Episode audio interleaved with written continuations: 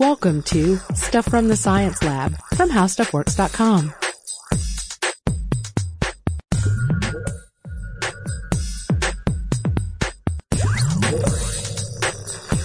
Hey guys, welcome to the podcast. This is Allison Loudermilk, the science editor at HowStuffWorks.com. And this is Robert Lamb, science writer at HowStuffWorks.com. And uh, this time we're talking about space drugs. Uh, Allison, you've seen Dune, right? Um, the film Dune yes, of course I have. with Sting. Yes, sure. Okay, do you remember that they had the the whole bit with the uh, with the spice, right? Melange. Yes, They got it. They that's also the name of the the place that cuts my hair. I wonder if it was inspired. really Do by they the all have Dune blue movie. eyes? Can they? Um, no, okay. No sandworms there or anything. no, but they do have some good stylists. Oh, I wish I. Well, I'm gonna. I wish I'd known about that earlier. I would have come up with a lot of jokes about um, hair salons on Dune. But but anyway, the like I say, the Dune centers around a drug, um, this fantastic space drug that people take so they can see into the future and and by seeing into the future, uh, dodge uh, catastrophe while piloting giant spaceships uh, through the stars. And of course, science fiction drugs have no side effects, right? Oh well, you know they sometimes they do. Well, well, like the yeah, the spice has side effects. You end up with those blue eyes, and Oh, yeah, and then you can't. Then you're hooked on it. You can never stop taking it. Um, but yeah, they tend to have more fantastic um, uh, aspects to them. You know, it'll be something that allows you to see into the future, or it allows you to live forever. Um, uh, some of them are a little more mundane. Like the Dune also has a drug called uh, semuta, which is all about just enjoying music a lot. Which I think we probably have some of those here on Earth. so heightening your appreciation for something, Yeah. say like ecstasy might. Yeah, or uh, you know, or how you know some some movies uh, look like you you see it and you're like, how how high were the people Right. um, who made this film? Like, you know, how high would you have Raising to be Arizona? to enjoy that? What? Uh, That's a great comedy. That's a great film. Well, I mean, I guess that's more one of those. Not uh, how high were they to make this film, but Oh, but just how like imagine, yeah. to appreciate the film. Well, you can appreciate that film. Anyway, um, so back to science fiction. Yes, there, there are tons of amazing, um, amazing drugs show up. Dune's just one example. There's stuff like uh, somec in the Worthing Chronicle, uh, Merge Nine in Altered Carbon, Soma and, and THX 1138, um, Nosedive in Heavy Metal. Um, What's that? What's that? Nosedive? Uh, it's uh, you know, I don't actually remember Nosedive all that well. Heavy Metal's the, was the cartoon. Did you see Heavy Metal? I did not. Okay. Um, yeah, Plutonian uh, Nyborg was the name of it, and I think it was like this space cocaine. There's also a one Cheech and Chong movie where they had something called space coke, which was supposedly like super cocaine from space. That's my understanding. I have, I have not seen that one. Um, then, uh, like Philip K. Dick, of course, came up with a really weird one uh, in the Three Stigmata of Palmer Eldritch, um, and that was something called Can-D, which allowed space colonists to uh, really get involved with their doll collection. Like they would have these little dolls that lived in these little houses, and they would take the Can-D and they would like really um, connect with the dolls and the doll. Like um, you know the game, the video game The Sims. Yes. Well, imagine like a drug that created the effect that people were having when The Sims first came out. So there are a lot of drugs in science fiction and gaming, and actually in space, though, right? Uh, yes, as it turns out, in real life, um, science fiction aside, we do have uh, some drug use in space, uh, which is perfectly normal because we have drug use all over the place on Earth, just on an everyday, perfectly legal, perfectly normal basis. From the caffeine I take in the morning to the you know Glass of red wine you enjoy with dinner. yes, the aspirin in the afternoon, and then you know, etc. So, uh, so what what kind of what kind of uh, drugs do we have in space? What what do you have? Let's start off with a pretty popular one here on Earth: booze. Ah, yes. So coffee, as Robert alluded to, actually is available in space, but alcohol is really more of a gray area. Um, so let's look back in history. In 1969, good old Buzz consumed uh, communion wine on the moon, and if you believe some of the stories, the Russian Mir space station was uh, perhaps perhaps had its fair share of vodka. Some people make that claim. Some people make that claim. And then while the ISS, the uh, the International Space Station, is technically a dry operation, similar to some dry counties, say in you know Georgia, uh, NASA came under scrutiny back in 2007 because there are these reports that astronauts were hitting the bottle before takeoff. And I have to say, if I were an astronaut about to take off, I might be inclined to hit the bottle too. So I'm not very much kind of condemn them. Yeah, it kind of takes the edge off of. Uh, But then again, alcohol does mess with your abilities a bit. So you're really not going to want an astronaut drinking alcohol probably before takeoff. yeah, and the PR disaster if they were to get pulled over. I mean, about halfway up. So actually, um, in addition to perhaps hitting the bottle before takeoff, they've even um, done some brewing of space beers.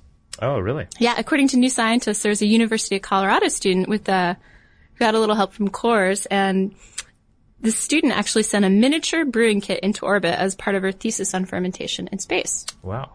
So you might wonder how it turned out. Apparently, it was pretty foul. Yeah. Did it give people superpowers? I'm guessing it gave people superpowers. Well, I guess the thing about gravity is uh, it's it's kind of nice on Earth, but it, it actually gives a, a good head on your pint anyway. Oh wow, I had not thought of that. Well, moving away from uh, beer to something a little more druggy, if you will, is uh, I will.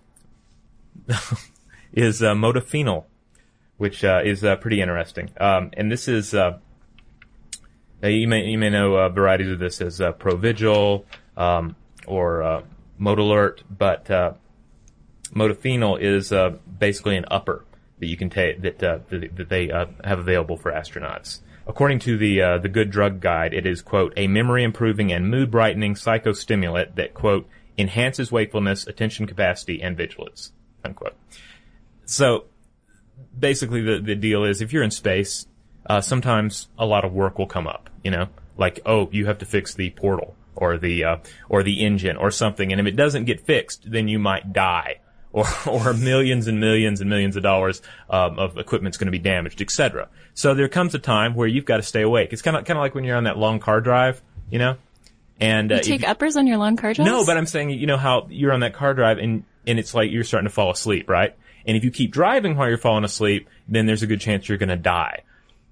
Now, Okay. but you have the, you often have the option of say pulling over Yes. or stopping, you know. So this is the equivalent of stopping at the truck stop and getting one of those six hour energy drinks. Except this is apparently like a really good six hour energy drink that enables, uh, that, that doesn't have, uh, doesn't have much in the way of like jitteriness, um, as a side effect. And it's all aimed at like keeping, keeping the astronaut alert, uh, on task and doing whatever needs to be done to, uh, accomplish that mission and, uh, keep everything functional. Not quite as exciting as an upper is a, a drug that's designed to prevent bone mass loss. And this particular one is called zoledronate. And um, as you guys know, bone mass loss is a big problem in space. So it's only natural that scientists have figured out a way to combat bone mass loss. Originally, zoledronate was used to prevent secondary bone tumors in cancer patients. But according to a report on BioEd Online, the drug showed promise a few years back um, as a means of slowing bone mass loss in space. So NASA's still looking into it. Looks like the jury's still out on this particular drug. Uh, we, we've we've developed a number of technologies just to try and combat uh, bone mass uh, bone mass loss in space. Everything from the uh, like the Stephen Colbert uh, treadmill to um, I I think it was called a penguin suit that the uh, the Russians worked on years and years back, and it's kind of like a mechanical suit you would wear. Um, um, had like elastic in it and all that it would basically make all your movements would you'd have to exert more energy to perform them. Oh yeah, didn't Suzanne Somers make a, a version of that on the Did she? Home Shopping Network? Yeah. Oh wow! And like like a, a Suzanne Somers power suit. No, I, I teased. She did Well, not. Did she not? Oh, okay. Because you, because anybody listening to this probably was just about to hit YouTube for that. I, I wanted to run out and hit YouTube for that. Suzanne Somers in a mechanized power suit running amok on a TV set. So on your bone mass space drugs, uh, it's hard to imagine anybody abusing them on Earth. Uh, there's a different case with something called scopolamine. So w- another thing about being in a weightless environment is sometimes your uh, stomach gets a little upset. Sometimes you might vomit, and vomiting in, in space is not a good thing at all. Uh, you know, just you can imagine it. Floating around out there. Yeah, little bits, just the, and the the sheer projectile of it would just you know cover the entire station. So you don't want it to happen um, for any number of reasons. So they have this thing called uh, Scopedex, uh, and this is a speedy cocktail of scopolamine and dexedrine, and uh, together the, these com- combat nausea. Okay. All right. On Earth, though, scopolamine is also known as Burundanga, and it is a powerful sedative extracted for the from the Brugmansia. I'm guessing at that one flower, uh, which is native to Colombia. okay, um, and it's uh, commonly used as a central nervous system depressant uh, in patch form to treat nausea, seasickness, motion sickness, and less commonly in treatments of Parkinson's symptoms and in uh, uh, and as, as an anesthetic. But uh, where it's abused, uh, you see some cases where it's abused though in Colombia, because uh, it if taken in high enough doses, it it apparently creates this kind of kind of can turn you into a zombie. And there have been cases where someone has been dosed with this uh, this particular drug, and then somebody has taken advantage of them, like you know, robbed them, etc. So is it kind of like a roofie? Kind of like a roofie, yeah. um, it just kind of makes you susceptible to whatever. Uh, in fact, the CIA um, apparently experimented with it in the 60s to see if it could be used as like a, a truth serum. Um, now, there's also a lot of uh, urban legend surrounding this. Uh, like I think there have been, uh, I've read that there there have been emails going around saying if you go to Colombia, don't take a business card from anybody because they're lacing the business cards with drugs, and if you take it, you'll be turned into their slave for years, and that's probably not the case. And also, there's uh, it's it's also a, a, an easy scapegoat. You know, it's kind of like, oh, I accidentally stayed out all night. Uh, what am I going to tell the wife? it. Oh, somebody scopamined me. Uh, that's why that's where my money went in the evening. So, um, so yeah, it's uh, it's at once uh, an excellent uh, means of uh, fighting uh, nausea in space, and it's also uh, uh, known as the devil's breath in Colombia, where it can be used to uh, take advantage of people. Interesting. I'd not heard of that one. Yeah. So also in space, you're going to encounter vomit and lunar dust. Ooh. And lunar dust is a huge nuisance. And why? Well, because you have a lot of sensitive equipment up in space and it can damage it. Especially on the moon. That's where the lunar dust really becomes a problem. Good point, Robert. Um, if the lunar dust coats your spacesuit, for example, um, you can absorb enough solar energy to basically be baked.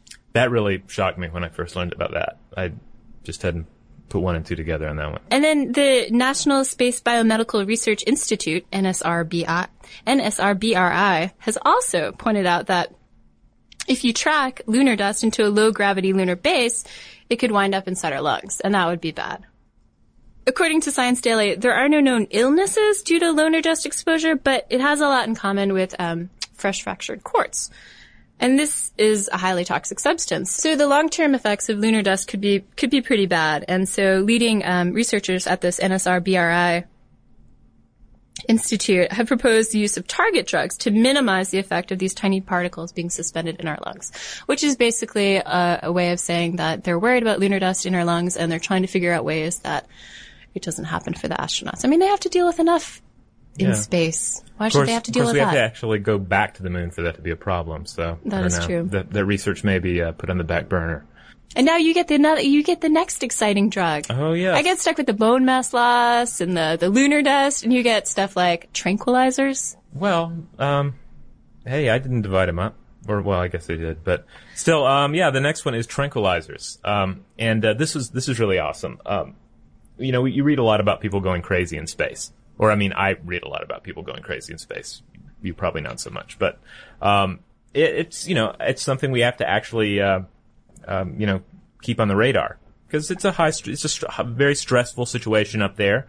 And, uh, if somebody loses it, um, you know, it's a very small environment. You know, a lot of people are, you're gonna, everybody's gonna have to hang around the crazy person. The crazy person's gonna be around a lot of sensitive equipment. Um, so they're gonna have to bring them under control. So NASA actually, uh, according to a 2007 report from Associated Press, NASA actually keeps uh, a few tranks on hand just in case anyone goes crazy, um, or you know becomes suicidal or psychotic. NASA recommends binding the individual's wrists and ankles with duct tape, strapping them down with a bungee cord, and if necessary, sticking them with a tranquilizer Oh just to God. knock them out. I think that's good to know that they have some of those on hand, and the duct tape. The duct, of course, the duct tape can come in handy just about for anything. I mean, they used it to fix uh, fix lunar rovers, um, and that goes back to the uh, the, the uh, space dust. Actually, do you remember that story? I do. Yeah, where the uh, the mud flap or the dust flaps, I guess. Oh, and the lunar rover. Yeah, so the uh, the dust flap fell off, and they realized that we, you know, hey, we can't drive this around because it's going to shoot all this uh, this lunar dust up, and uh, it's going to harm equipment, etc. So they were able to take, I believe, uh, uh, some maps that they had. They were like laminated, And then with between with that and duct tape, they built new mud flaps. So duct tape, Ever the space traveler's friend. exactly. So it's not just that astronauts may be taking drugs in space, but scientists are also interested in using space as a sort of laboratory for figuring out new drugs. And in a far more advanced way than the uh, than the uh, the beer uh, experiment that we mentioned earlier. Yeah, space has long been heralded as a frontier for drug development. So NASA, for example, has done experiments to uh, study the 3D growth of these protein crystals in microgravity, and they were basically hoping that the structure would uh, help drug designers develop new treatments that target specific diseases. But the long and short of it is that in space, in microgravity, the bi- biological systems um, may do funky things that they don't, in fact, do uh, on Earth in terrestrial laboratories. So that's why uh, space proves a handy laboratory for for drug development. And the other, the flip side of that is that NASA has observed that the effectiveness of some drugs decreases after travel aboard the space shuttle, um, or uh, time spent aboard the ISS. So that's kind of another obstacle to man's deep space exploration. So if you're developing all these drugs, but then you're in space for a while and they're Right, you're not going to have enough uh, anti-vomit medication to get you all the way to your distant planet destination. So yeah, those are some of the uh, the real life drugs that uh, one might encounter uh, in orbit and beyond. Um, and you know, if we you know come back to for a second to the, uh, the the science fiction stuff at the beginning, it's like anytime you encounter these crazy, fantastic space drugs, it seems like a lot of the time it's something that uh, that people encounter on a different planet. You know, it's like it's the it's the melange um, that you know is created by the sandworms. Or um, Clark Ashton Smith had had this story called the Plutonian Drug that was where in, you know and this was this was written. Uh, decades and decades ago, uh, and it envisioned like finding uh, plants on Mars and getting a drug from that, and some sort of growth on Pluto and getting a drug from that. In, in reality, I mean, we haven't actually found any planets that have anything can even conceivably like life. So we're not, we're probably not going to be finding any space drugs of that nature anytime soon. But uh, clearly, as long as uh, as humans are going to continue to be going into space, we're going to look for um, all sorts of um, of earthbound and uh, and uh, space-grown uh, drugs to help them out. So if you have a question on space, on astronauts on drugs, or astronauts in space on drugs, send us an email at sciencestuff at howstuffworks.com.